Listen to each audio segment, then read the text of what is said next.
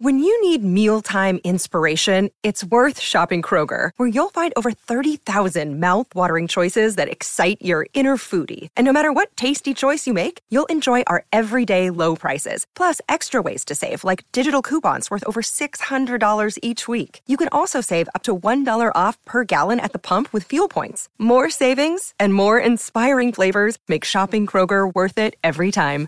Kroger, fresh for everyone. Fuel restrictions apply. I'm Alex Rodriguez. And I'm Jason Kelly. From Bloomberg, this is The Deal. Each week, you'll hear us in conversation with business icons. This show will explore deal making across sports, media, and entertainment.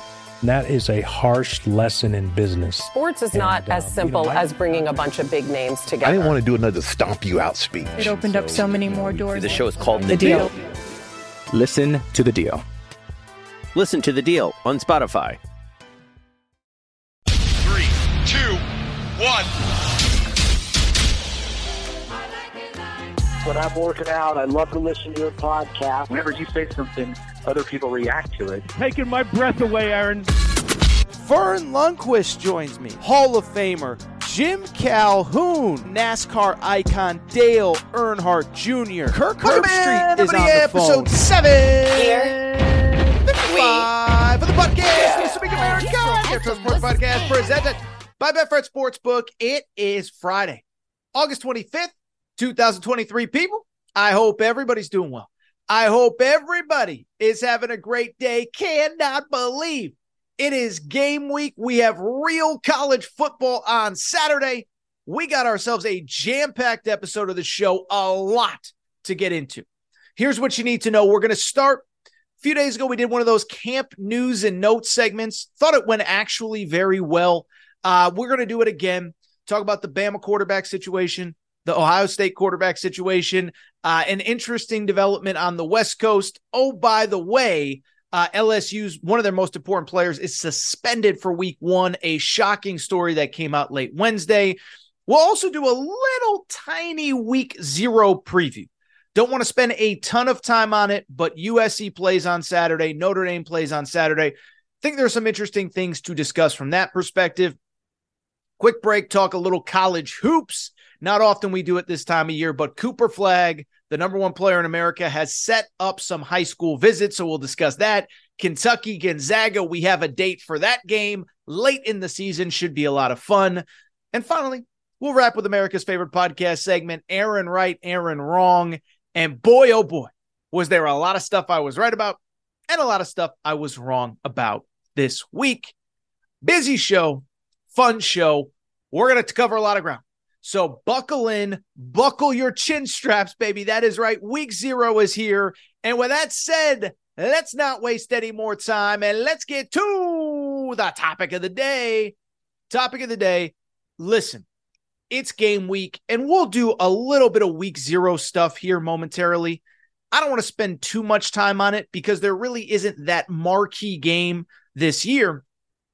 So instead, what I want to do, I want to hit on four or five kind of camp related notes as we're now basically a week away from just about everybody else outside of USC and Notre Dame getting started on their seasons next either Thursday, Friday, or Saturday. Where I do want to start, I do want to start with maybe the most interesting camp story in all of college football. And that is what the heck is going on at Alabama with the quarterback situation. By now, you know the story, you know the updates prior to this week as Alabama entered spring or, or fall camp with three guys really competing for the spot. Jalen Milroe, who was Bryce Young's backup last year, got a start against Texas A&M. Ty Simpson, a former five-star, many believe to be the heir apparent to Bryce Young, did not really see much time last year. And then Tyler Buchner, the Notre Dame transfer, who came in after Tommy Rees was named the offensive coordinator. Tommy Rees, the new Alabama offensive coordinator, of course, came from Notre Dame. And the thought was Tyler Buchner would have a leg up on the other two because he knew the offensive system. So that was what we knew coming into fall camp. And if you listen to this show, my thought has been listen, it's Nick Saban. He's going to be fine. He'll figure it out. Just one problem. If you listen to what Nick Saban said after practice Wednesday, I'm not going to lie. I think it is officially time to be a little bit concerned if you're an Alabama fan. Here is what Nick Saban said about the current quarterback situation at Alabama. It is not pretty. I would be worried if I was a Bama fan. He said, I told the quarterbacks, I said, quit looking around for me to make a decision about who's going to play. How about you playing good enough that I don't have a choice? That's what you can control. That's what you can do. And somebody needs to do that. And it's sort of taking shape to some degree, but somebody's got to do it. That's not good, but he continued. Remember, by the way, Alabama plays Texas in week two. Saban continued, where you all think that, like, whoever we name as the starter for the first game, that's like the end of it. That's not the end of it. It's just the beginning. What if a guy doesn't play good? He's not entitled to keep playing. And the guy that doesn't play got every opportunity to practice and be more consistent and win this team over so that when he gets the opportunity to play, he plays really well. Whew, lot to dive into there. And let me start by saying this. Listen, eh, I, I will say, as the guy who has been, I've almost been the Aaron Rodgers. Remember Aaron Rodgers at the podium a few years ago? Packers were struggling when he was a Packer. And somebody asked him something. He goes, R E L A X, relax. Well, that's what I've been saying about this Alabama situation forever. I said, look, it's Saban. They have time. They'll figure it out. Somebody will emerge. I can't lie. As somebody who is higher on Alabama than most everybody else in the college football media, those quotes are mortifying to me. And here's why. Let's go back and read that first quote. I told the quarterbacks, I said, quit looking around for me to make a decision about who's going to play. How about you playing good enough that I don't have a choice? So that is the first quote that is fascinating and in many ways mortifying if you're an Alabama fan. Because at the end of the day, look, we have all sorts of quarterback battles across college football every single year, every level college, uh, every level football, high school football, NFL, Pop Warner, whatever. The thing is, not all quarterback battles are created equal, and oftentimes the reason that you can't separate quarterbacks is because both guys are playing really well. You know, you go back to Alabama's the perfect example. Tua or Jalen, Jalen or Tua. We spent months talking about that. But either way, you knew that whoever Alabama picked, they were going to be just fine because both of those guys were really good. Ohio State has had that through the years. When CJ Stroud got the job and his backups were more than capable, whoever. You could go on and on and on down the list. This, however, what Nick Saban said does not sound like that at all. If anything, it sounds like the exact opposite that all three guys are afraid, that all three guys are playing from a place of fear rather than confidence, and that forget nobody taking the job. Everybody is waiting for Nick Saban to pick someone in his own words. And so to me, that's scary if you got two or three alphas in that quarterback room that are bo- that are all you know chomping at the bit to get that job to get that opportunity give me the chance coach that's one thing this ain't that though and that's where i'm concerned now if you're nick saban if you're an alabama fan a little bit of a positive nick saban has been very vocal about wanting to recommit to kind of quote unquote old school alabama football get back to the run game, get back to physicality at the line of scrimmage. I will say, if you listen to some of the offensive linemen at their media availabilities, they have talked about that. They have talked about we want to punish teams, we want teams to quit on us. So that's a positive. But you still need somebody at some point to make plays through the air. And the fact that Nick Saban is basically saying they're all playing from a place of fear rather than a place of confidence that's got to be mortifying. Beyond that, and I think this is just as important.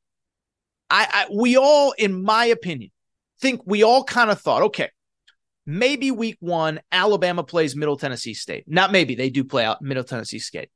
And maybe two, maybe all three of the quarterbacks get reps.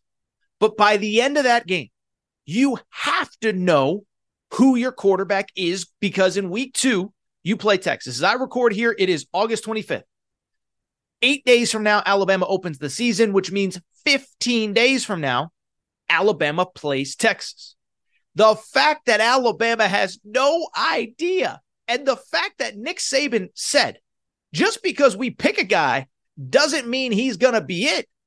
That's got to be equally as terrifying because, again, it's one thing if you're down to two, even three guys, and they're all balling out and they're all great and they're all fantastic and they're all this and they're all that. And then maybe you put them in game action and maybe a guy doesn't perform like you expect, but then the guy behind him is ready to go. That doesn't really sound like this either. It sounds like we got to see them all in game action before we figure out who actually is ready to take the live bullets. So, listen, I could go on and on, but I will just reiterate what I have said a few times.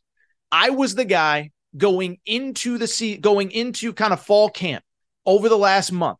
SEC Media Days was about a month ago. I was the guy that said, everybody calm down. Nick Saban's going to figure it out. And I'll be blunt. On Monday, I'm making my college football playoff picks. And I've been the guy that's like, eh, Alabama's going to be okay. Everybody relax. Everybody take a deep breath. Yeah, I'm not really sold that I'm as confident as I was even a couple days ago. Good news is you still have a little bit of time. Good news is Middle Tennessee State is your opener. It's not as though you're opening with Texas. Remember, for years, Alabama used to have those super marquee openers. Played USC one year, Michigan one year, Wisconsin one year, I believe. At the very least, you don't have that kind of opener, but they got to find somebody and in a hurry because Texas in week two, Quinn Ewers is coming into town. That offense will be able to put up points, and you're going to have to be able to go score for score. And then, oh, by the way, by the end of September, they also have to play Ole Miss at home at Mississippi State. They got to find a quarterback soon. Really quickly, some other news and notes from the college football world. One, speaking of quarterbacks, interesting week at Ohio State. So last Saturday, there was a report out of Columbus, multiple reports really, that, but let me even backtrack here. So Ohio State has two guys competing for the job.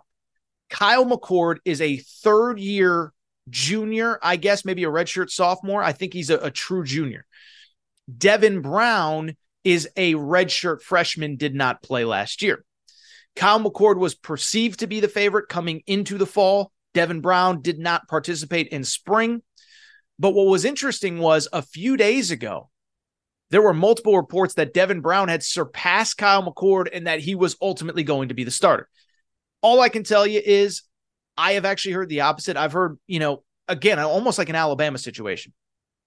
I don't think it's been an amazing camp for either.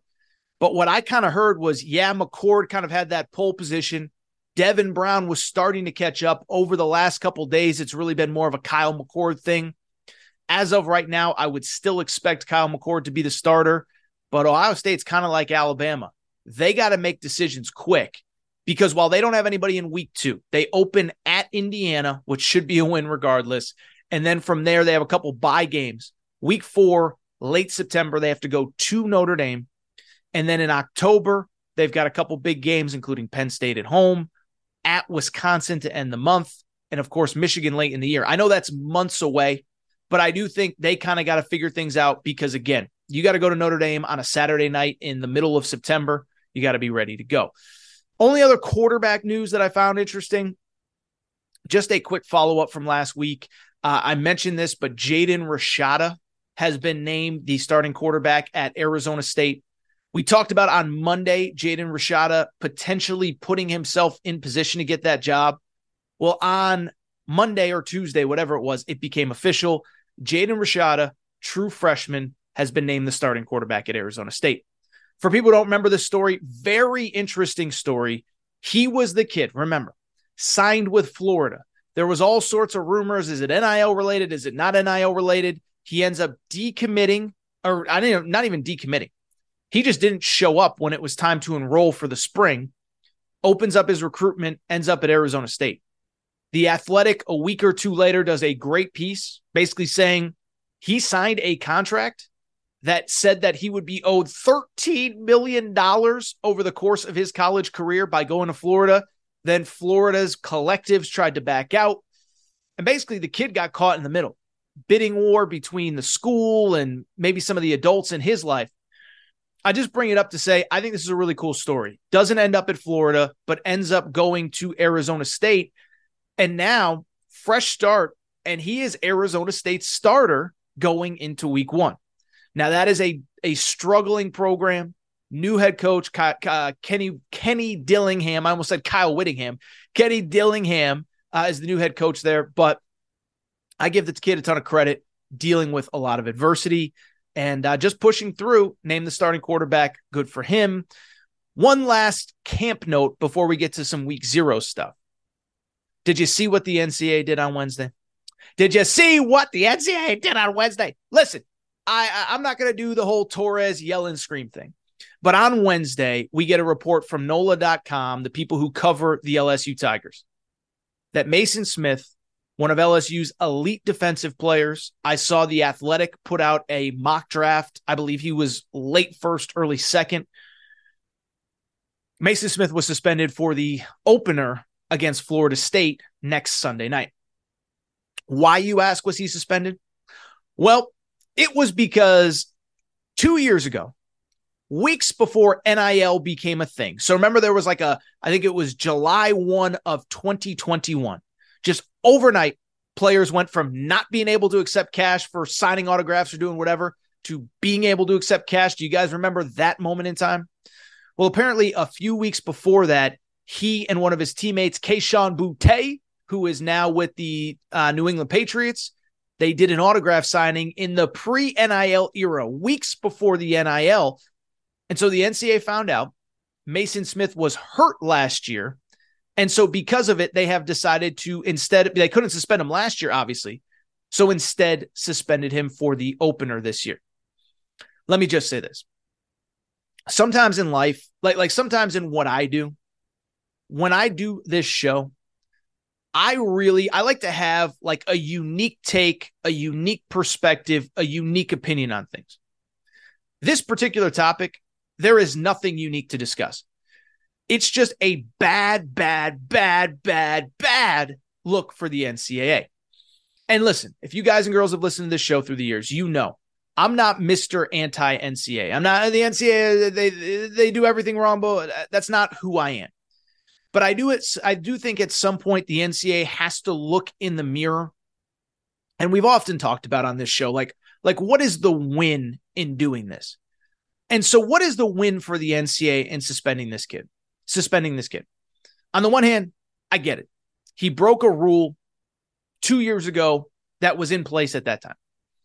And on the one hand, I, I, I guess I sort of understand. Rule gets broken, you have to be punished, even if it's a minor rule, even if it's a minor punishment. At the same time, my opinion is like everybody else's.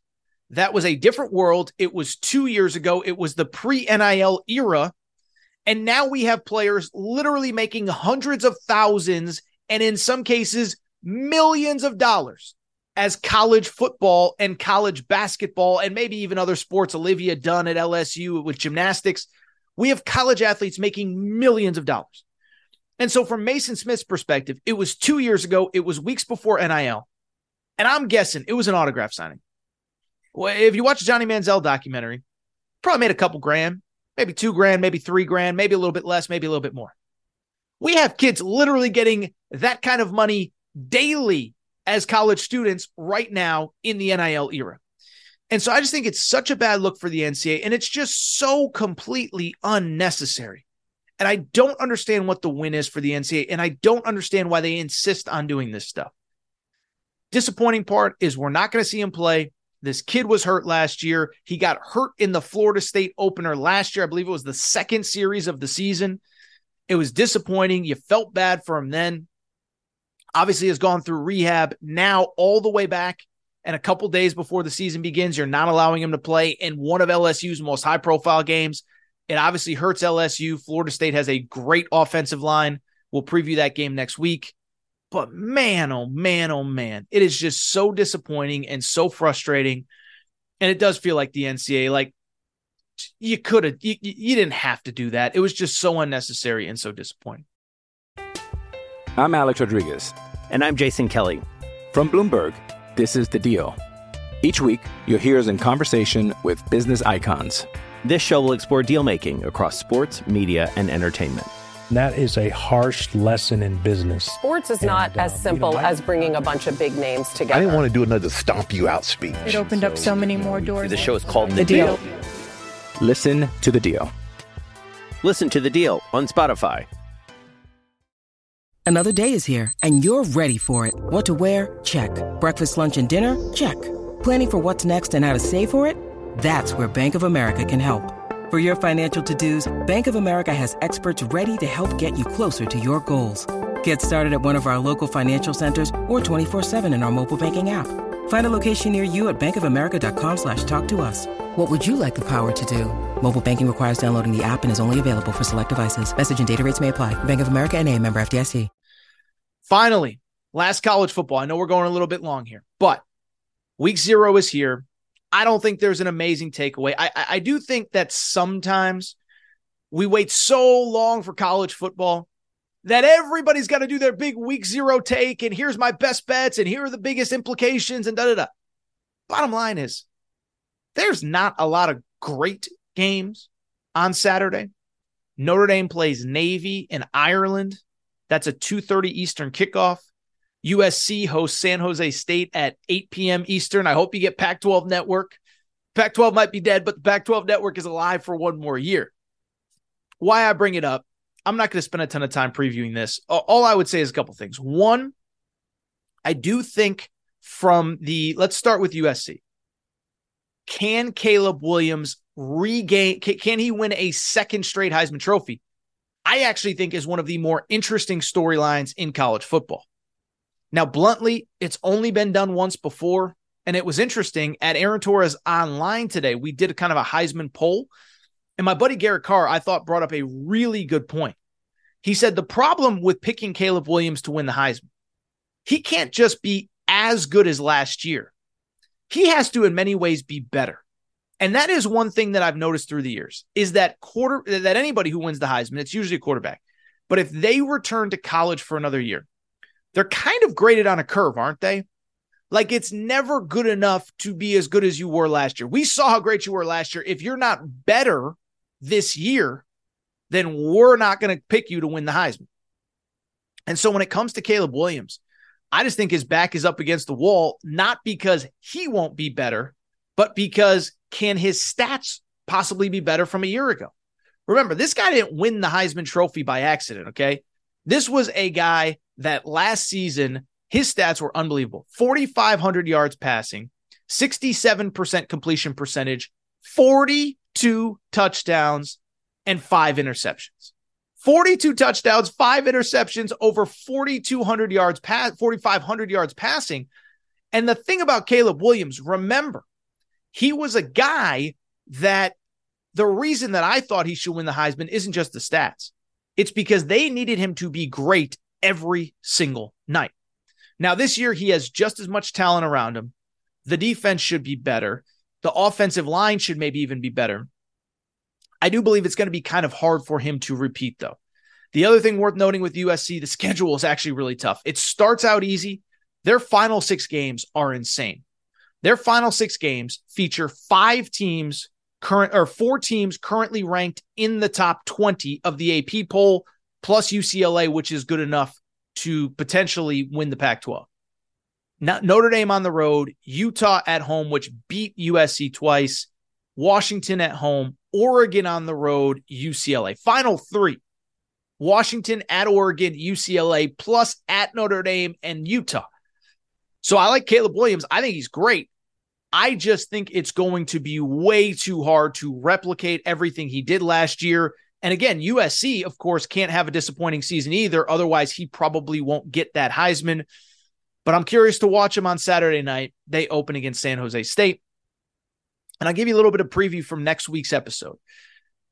Next week, uh, Monday, I will make my college football playoff picks. Why I bring it up? My Heisman Trophy winner plays this weekend. My preseason Heisman pick to win to win the Heisman plays this weekend, and it ain't Caleb Williams. I actually like Sam Hartman, the quarterback at Notre Dame, to win the Heisman.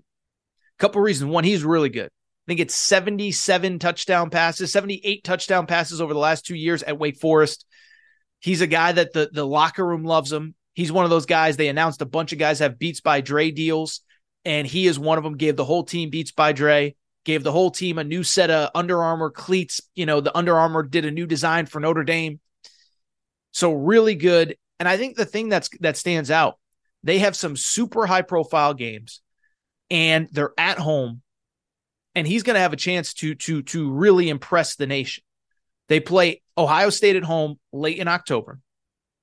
As I just said, they play USC at home in the middle of October. And then in early November, they play at Clemson. Now, are you going to go 3 and 0 in all those games? Probably not. But if you can go 2 and 1, if you potentially outduel the reigning Heisman Trophy winner Caleb Williams, that's something that is going to stand out.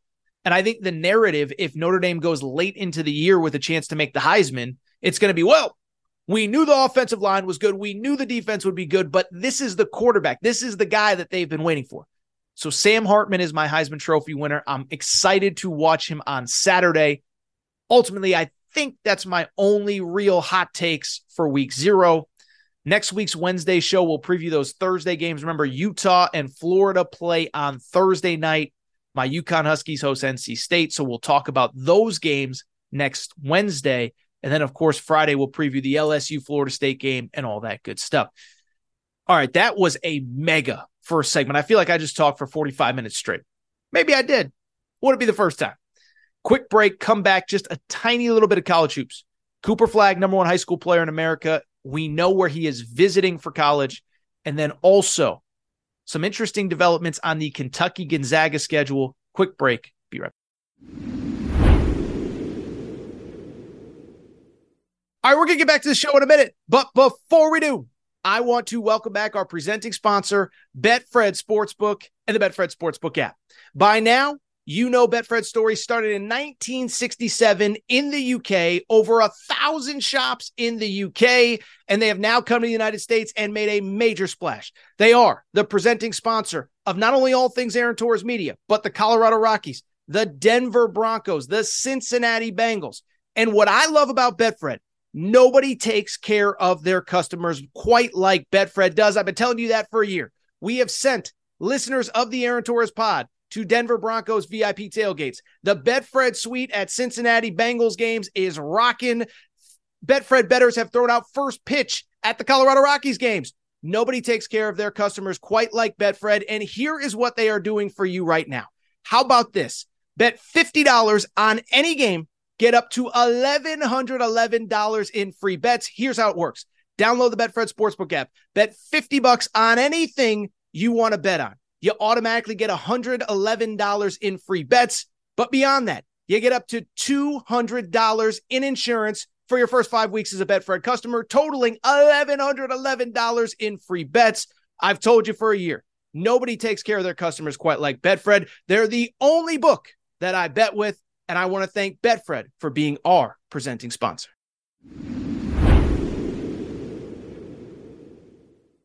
All right, everybody. I'm back. Gonna be back. Gonna be back. Ah, so here's the deal. I know I say it all the time. I say, oh, I think we're done talking college hoops for a little while. I don't remember there being this much college hoops news in late August into September, but it feels like every couple days we get an interesting update somewhere. And we certainly got an interesting one over the last couple days, as on Wednesday, we got a very interesting update recruiting wise on the number one high school player in America, Cooper Flagg. Last time we talked Cooper Flagg, you may remember it was off of that historic, incredible week at Peach Jam, playing for the in the U16s for his home state, Maine United, put on a performance for the ages. At Peach Jam, this is what Cooper Flagg did this summer.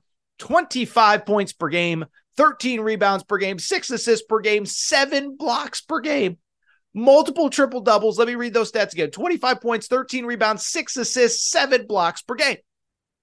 And so I bring it up. It was an incredible summer. And obviously, after Peach Jam, things have gotten somewhat quiet.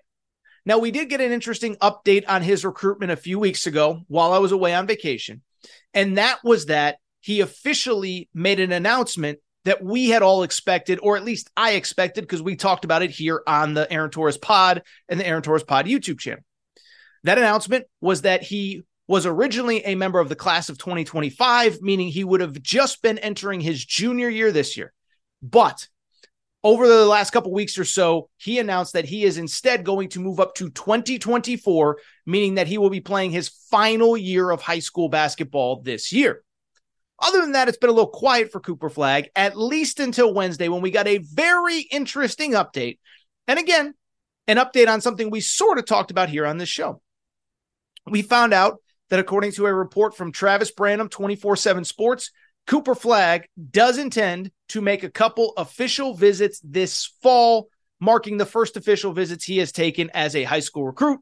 Those three schools that he plans on visiting in no particular order, we don't have dates or times Duke, Kansas, and the reigning national champion UConn Huskies. And you know, I got thoughts about this news. First of all, let me start by saying this Duke has been the perceived favorite. Duke should continue to be considered the perceived favorite going forward. We've talked about it in every update that we've done on this kid, but Duke's been on him forever. He is a kid that has uh, grown up a, a Duke fan growing up. He did take an unofficial visit to Duke earlier this summer, kind of after Peach Jam within the last couple weeks. That was an unofficial. That was really kind of the first real buzzy piece of recruiting news on his behalf. But he took an unofficial to Duke. They've been perceived the favorite, and I think they have to be considered the favorite going forward. Obviously, one and done school, you know, there's nobody really standing in the way. They kind of get what it's about. You come here for one year, we get you ready for the pros, and you move on. I think it is also worth noting. I think to me, this is a sort of important nugget here. Is I do think him reclassifying may even help Duke even more. Why do I say that? It's because in the class of 2025, when Cooper Flagg was there, there was a big debate of who is the best player in 2025. Is it Cooper Flagg? Is it Cameron Boozer, the son of Carlos Boozer? And I think there's this belief kind of in in basketball circles that while those two players respect each other, I have no reason to think they don't. I'm not implying that they don't. Basically, they, they, they're, they're two guys. Their their games are so similar that probably it doesn't make sense for them to play college basketball together. So if Cooper Flagg had stayed in the class of 2025, it was going to kind of be like, does does he go to Duke? What does that mean for Boozer? Does Boozer commit first? He has the family ties, all that good stuff. Well, now Duke can sell, hey, you come here for a year, we get you out. Oh, by the way, Cameron Boozer, you come on down the year after to play behind Cooper Flagg or to, to play after Cooper Flagg leaves. That that that is no longer an issue. So I think Duke is the favorite. But I've said it for probably about two months now, and I stand by it. I truly believe that another school, I believe at least thinks they have a legitimate shot at Cooper Flagg. That is the reigning national champion UConn Huskies. And I know everyone's oh, Torres, you're an alum, you're just da, da, da, da, you're, you're a homer. Da, da. No, no, no. Has nothing to do with me being a homer. Has nothing to do with it me being my alma mater. If my alma mater was Kalamazoo Tech, I wouldn't be saying Kalamazoo Tech has a chance at Cooper Flagg. One, first of all, I'll just say this. If he's taking a visit, it means that he's considering the school. That is a positive sign in and of itself. He's not going to take the visit if he's not considering, um, period, end of story there are also, also a couple things working in UConn's favor. One, I don't think geography is a huge thing for him in his recruitment. Remember, he's from the state of Maine, but plays high school basketball in Florida at Montverde Academy. So I don't think, uh, you know, geography is a huge factor, but I don't think it's no factor at all. Remember, we talked about this a few weeks ago. This is a kid that he played for the Maine United team at Peach Jam. They had bus loads of people from Maine coming down to South Carolina to support him, his brother, and his teammates. His brother, of course, played AAU with him. And so I bring it up because they're a tight knit family, tight knit community. UConn geographically is obviously the closest to Maine. Now, I haven't looked exactly where he's from, where his family lives, how far away it is, but I don't think it's nothing. I don't think it's everything, but I don't think it's nothing. Two, and I've mentioned this before, there are some interesting family ties to the UConn uh, program. Cooper Flagg's mother played at the University of Maine, where she was teammates with the late, and I say this unfortunately, but the late mother of Donovan Clingan, who unfortunately is no longer with us. And so I'm not trying to claim that I have any insight into that relationship. And obviously, again, it's it's just an awful situation for the Clingan family, but there are ties. The families do know each other. It can't hurt. Now, Donovan Clingan's probably going to be gone by the time Cooper Flagg would get to UConn, but again, it can't hurt the fact that the families know each other, there's some familiarity there, there's some comfort there, etc. Finally, and I said this all summer, Dan Hurley and his staff did not act like a group that felt like they had no shot at Cooper Flagg. And I said this all summer long, and I think it's important. I've been doing this long enough. I, I'm not claiming to be the the whatever. What I know from doing this as long as I have, those summer weeks when you're on the road are very, very, very precious. You have very finite, limited amount of time to be on the road in the gym evaluating players. St. 1984, you can't show up show up to the gym, you know, 30 days in a row. There's a famous story. Brian Dutcher, the San Diego State coach, he was at Michigan when he recruited Juwan Howard. He showed up to the same park every day to watch Juwan Howard for like 31 straight days because there was no rules back then. Now there are. And so I bring it up because every time that Cooper Flagg played at Peach Jam, Dan Hurley was there, and essentially the entire UConn staff was there. Now, I don't know if they were there for every game, every single coach, but they really pushed their chips in the middle to let him know that he is a priority for that program. And again, I go back to what I said a few minutes ago. The staff would not waste their time if they believe they had no shot at him. Now, does that make them the favorite? That's not what I'm saying at all. But if UConn knew they had no shot, they wouldn't be wasting their time. They wouldn't be sending all their coaches. By the way, if Cooper Flagg wasn't interested at all, he wouldn't be taking an official visit. So I'm just saying I think Duke's the favorite, but I'd keep one little eye on UConn. And then, oh, by the way, speaking of which, keep an eye on Bill Self. Bill Self is a dog, okay? Bill Self, this would not be the first one that he pulled out out of nowhere. Uh, just a few weeks ago, he got a commitment from the number one center in the high school class of 2024, Flory Bidunga. Going into the day, I think a lot of people thought Auburn was in the mix. It was a weird recruitment. I think Indiana was in there for a minute, Cincinnati maybe early on in the process. And then Bill Self, Bill Self swoops in against Flory Bidunga. So I'm never going to question Bill Self in the recruitment of a high profile player. And it's not as though Kansas doesn't have a ton to offer. Uh, just won his second national championship 18 months ago. Um, obviously, great program, great facilities, great fan base, great NIL. So, yeah, we'll see.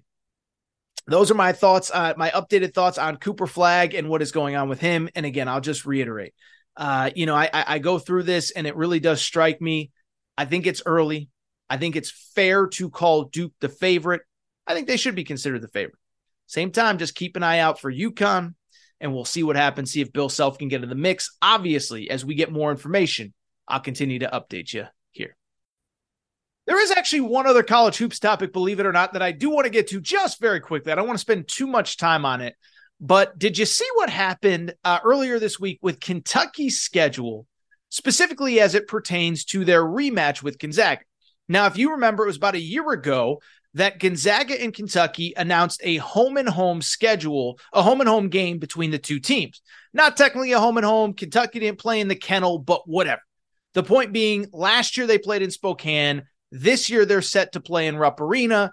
And ultimately, the two schools decided to extend the series and it became a six season series. So they will play well beyond this year. Why do I bring it up? Well, as I said, they played last year. But more importantly, earlier this week, we found out the date and time of when Gonzaga and Kentucky will play this year. Now, normally I wouldn't talk about it, but it became interesting to me for this reason. This will not be a normal regular season out of conference game.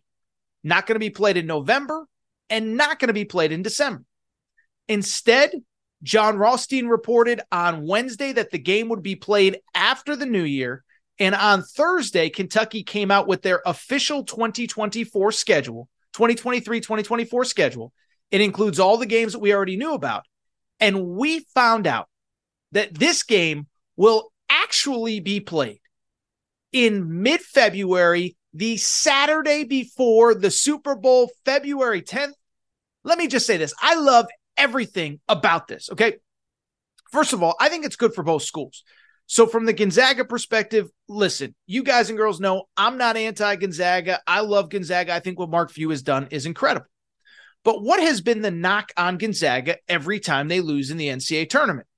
It's that in the once you once you turn the calendar from December to January, once you're into the conference portion of, of, of the schedule, there isn't really that much of a test for Gonzaga.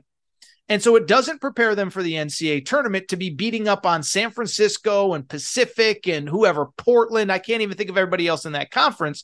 And so the big thing for years has been Gonzaga needs to play a game or two out of conference against really good competition to prepare themselves for the NCAA tournament. Is that actually a fair assessment? I don't know. They seem to do well in the tournament every year. They've gone to two championship games in the last five or six years. But that's been a concept, that's been a conversation. And now for Gonzaga, I think this is great. There is no tougher place that you can go than to Kentucky in February in what will likely be a Saturday night game, prime time. And I'd argue it might be the biggest event in sports on that specific day because, again, the Super Bowl is the day after. From Kentucky's perspective, I love it for this reason. You have a young, young, young team going into 2023, 2024. And that team looked very good in their overseas global jam trip to Canada. And I'm higher on this team than maybe a lot of people. I think it has real, real, real potential. At the same time, you already have a very loaded November and December. You play Kansas in the second or third game of the year in the Champions Classic. You play Miami at home. You play North Carolina in mid December in the CBS Sports Classic. You play Louisville. You have a loaded SEC schedule.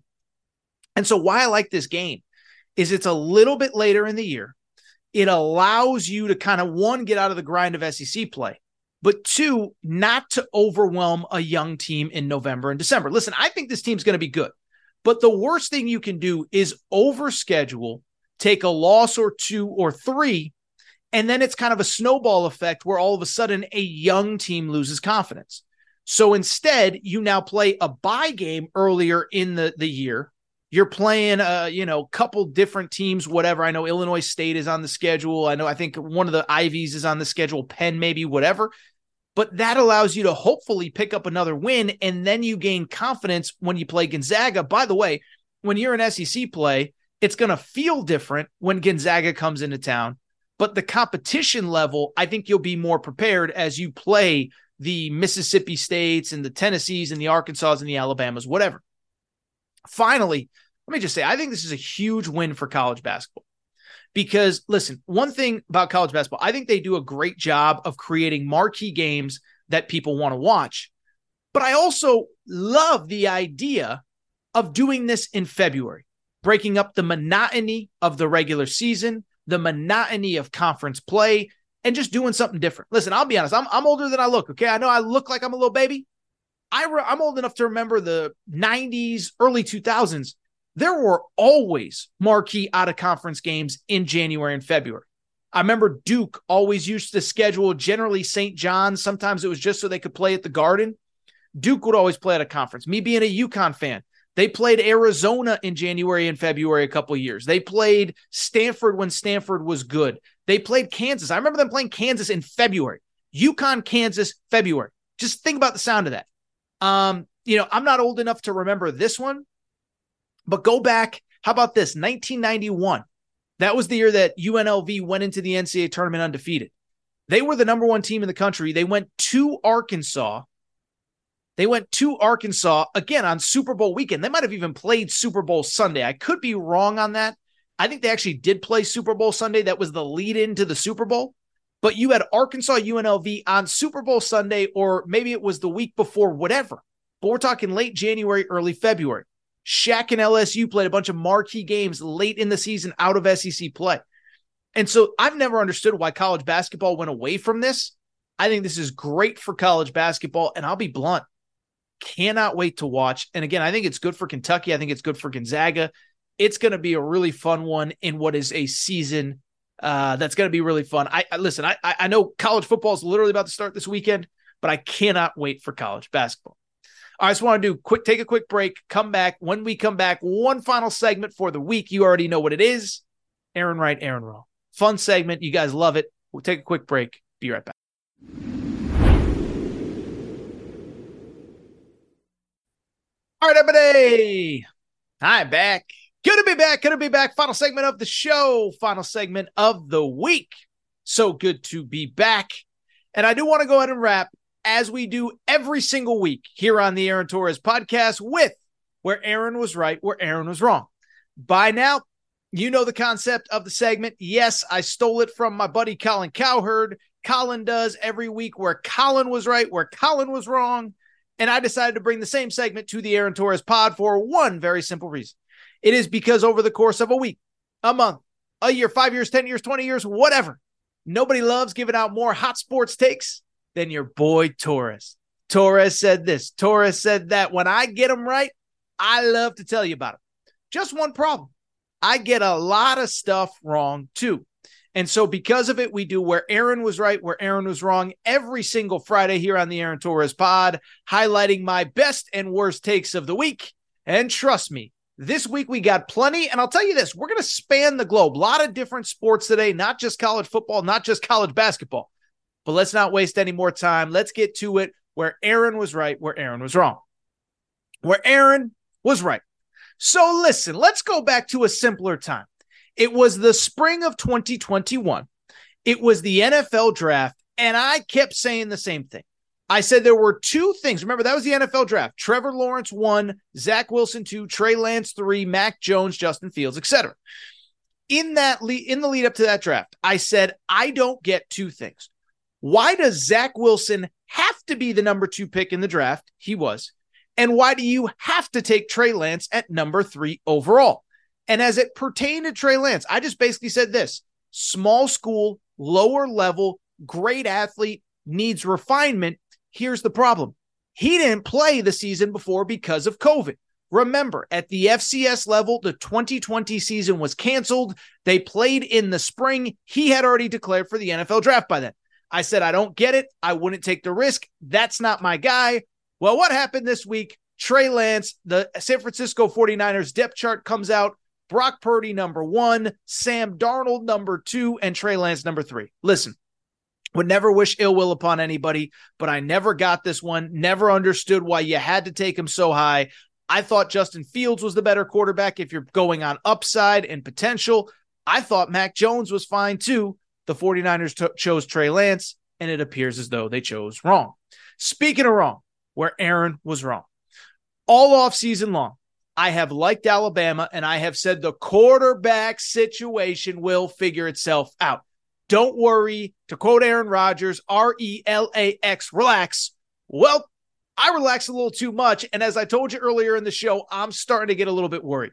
Those comments from Nick Saban were revealing. The fact that he said, I need one of these guys to step up rather than them waiting for me to name them the starter. I would be mortified if I was an Alabama fan. I'm officially worried. I'm officially concerned. This is a team that is good enough to win a national championship, but they need competent quarterback play, even if it's not elite. Right now, I don't even think Nick Saban can figure out who he wants to play at quarterback, let alone somebody emerging. I would be very concerned if I was a Bama fan. Let's keep it going. Where Aaron was right. Told you earlier in the show, Cooper Flagg, number one high school player in America, is visiting three schools. What did I also tell you? The same thing I've been telling you since July. Everybody was gift wrapping, gift wrapping this kid, excuse me, to Duke. And I kept saying, listen, I'm not saying that Duke isn't the favorite.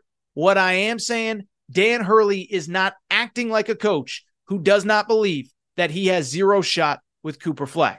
Well, fast forward, Cooper Flagg is going to visit UConn at some point in this fall, along with Duke and Kansas. Again, ultimately, Duke is the favorite, and they should be. He took an unofficial a few weeks ago. Every crystal ball that has been logged has been Duke. But at the same time, I told you, Hurley ain't going to back down. And it does make sense from a geographic perspective, from a family perspective, all of that. We'll see this recruitment unfold. I'm fascinated to watch it.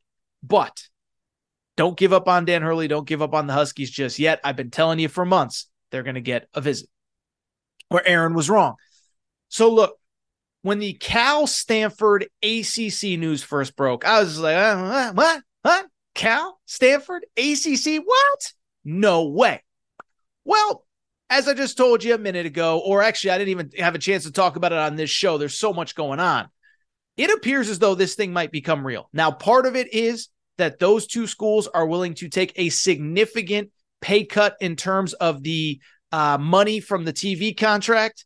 But at the same time, I thought it doesn't make sense. It'll never happen. Now it looks like it just might. If it does, we'll talk about it at length. But ultimately, again, they're willing to take about a third of the TV money. SMU, by the way, is willing to come to the ACC for free, take no TV money, which is insane to me. But if that happens, the ACC gets an extra $70 million in TV revenue, which they could then split up how they want. And they could give it to the majority of the football schools who have success on the field. So it'll be interesting to watch. That said, I was dead wrong. Did not think this thing had any chance, and I was dead wrong. Where Aaron was right. What have I been telling you about Big 12 Commissioner Brett Yormark? I've been telling you he's an alpha. He's a go getter. He's fearless. This guy shook up college sports over the last two years. The Big 12 was left for dead. And all of a sudden, they're looking really good with now 16 teams after this year. Well, why am I bringing him up on Aaron right, Aaron wrong? Did you see what he said on Wednesday afternoon? He was at Texas Tech speaking, and he said this about the Texas Tech football program Coach McGuire, I'm not trying to put any pressure on you, but I'm going to be in Austin for Thanksgiving. Okay. And you'd better take care of business like you did here at Lubbock last year. That is Brett Yormark acknowledging Texas Tech beat Texas in football last year, and I'm going to be there Thanksgiving Day. I expect a win. Listen, I love this. We talk about Greg Sankey on this show all the time. He's Mr. Politician. He's never say anything controversial. I don't even know anything about the Big Ten commissioner. The ACC commissioner, no idea. The Big 12 commissioner, Brett Yormark, he's an alpha. I love it. He's calling out Texas. He's telling his schools to go beat Texas's brains in. I love everything about it. Really quickly, a couple more where Aaron was wrong. So I'll be honest, I was hosting radio the day that it was announced that Lionel Messi was going to come to the U.S. to play for Miami. I think it's Miami United in the MLS. And I was asked the same thing that everybody asks every time anything happens Is this going to change soccer in America? And I said, Look, I've been hearing since the 1994 World Cup that soccer is a year away from being a year away. I don't buy it. Well, where I was wrong, this Messi thing is so much bigger than I could have ever anticipated. One, everywhere he plays, sellout crowds, 30, 40, 50, 60,000 people. But I'll tell you this last week I was traveling. Now, granted, I was in the Caribbean, I was in a soccer crazed country, but everywhere I went, uh, Messi's team played a game while I was at the hotel. You know what I saw? A bunch of people at the hotel bar with a computer out watching the game wearing Messi jerseys. My my father-in-law went and sat with them and watched the game. I am amazed by how big this is. I had no idea. I could not believe how much interest, how many of those pink Miami United jerseys that I have seen over the course of the last month or two. Messi in soccer in the US, way bigger than I thought. Finally, two quick ones. Aaron Right, James Harden. So when James Harden demanded a trade, I said something very simple. I said, here's my question. Are we sure there's a trade market for James Harden? He's old. He's out of shape. He's not a winner. listen, I've criticized Ben Simmons a lot. Ben Simmons couldn't get out of the second round in Philadelphia, neither could James Harden. Throws his teammates under the bus, throws his coaches under the bus. He's never happy. Why would anyone want to trade for him? Well, fast forward, he's bickering with the 76ers because the 76ers can't find anybody to trade for him. I'm not surprised. I'm not shocked. I'm over James Harden. Listen, I said this on my radio show the other night. There are some NBA superstars that I'm not a fan of. Kyrie Irving is one of them. But I think Kyrie Irving kind of gets like, hey, you know, Kyrie Irving, it feels like to me is kind of like in on the joke, right? Like he kind of gets like, I'm a little quirky. I'm a little bit different. If you don't like me, that's fine. I'm going to be me. James Harden, to me, I think still believes that he's the dude from 2018 that thinks he's an MVP candidate. He's not even the best guard on his own team right now in Philadelphia. That's Tyrese Maxey. So over James Harden, so over the NBA. But I got to wrap with this where Aaron was wrong. 2020 NBA draft. I started with the 2021 NFL draft, 2020 NBA draft. I thought Anthony Edwards was going to be a bust. Well, fast forward, Team USA is playing in that little World Cup uh, qualifier thing, basically for the right to earn a spot in next summer's Olympics. And I bring it up. Anthony Edwards has been the best player on the team. There's good players on that team.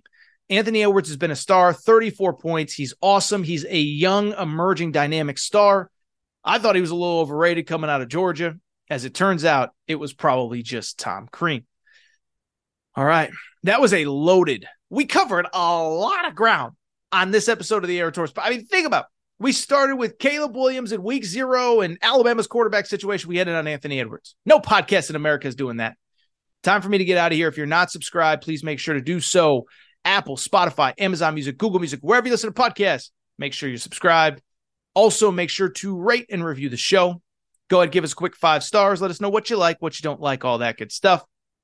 Make sure you're following on social media at Aaron underscore Torres on Twitter, at Aaron Torres Pod on Instagram, Aaron Torres podcast questions at gmail.com, Aaron Torres podcast questions at gmail.com. That is all for today's show. It is time for me to get out of here, and I appreciate your guys and girls' support. Shout out to Torn Critic. Shout out to Rachel, who hates my voice. Shout out to JJ Redick, you F that. Unblock me, bro. I'll be back on Monday. How about this? I will give my college football playoff and national championship picks. That's Monday. Aaron Torres.